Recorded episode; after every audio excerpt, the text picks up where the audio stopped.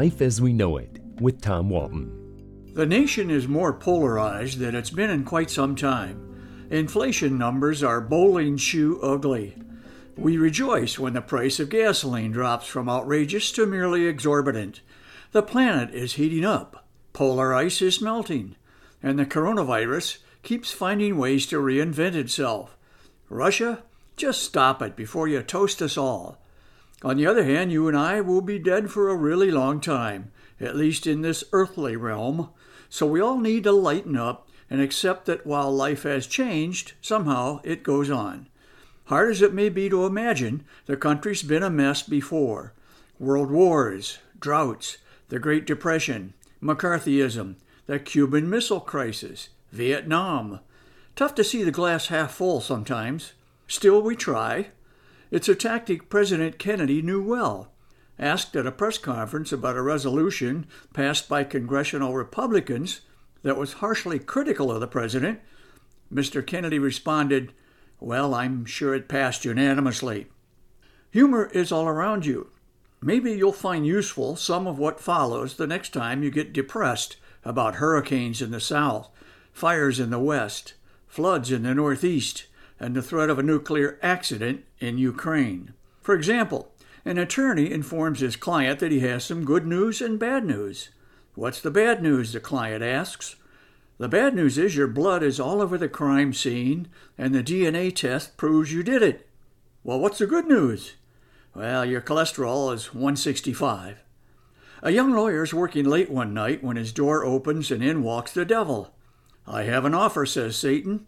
If you give me your soul, I'll make you a full partner in your firm.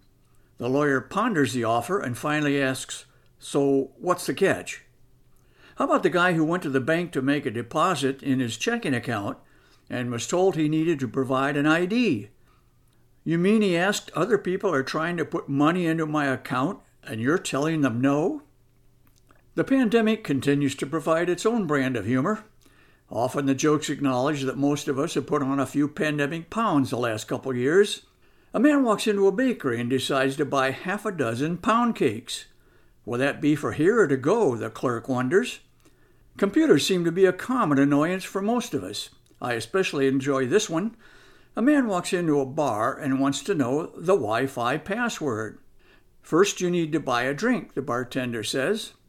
Well, fine, give me a beer, the customer replies. So, what's the Wi Fi password?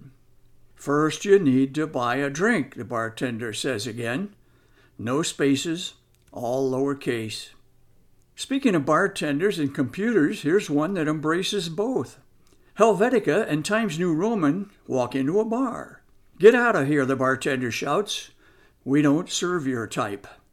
If you find none of this funny, I defer to your judgment and feel a measure of sympathy for space hero Neil Armstrong. After nobody laughed at his jokes about the moon, he reportedly acknowledged, quote, I guess you had to be there.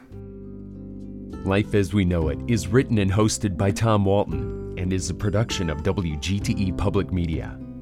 Life as We Know It with Tom Walton can be heard on WGTE FM 91 every Monday afternoon during All Things Considered at 5:44 p.m. or hear past episodes at wgte.org/life.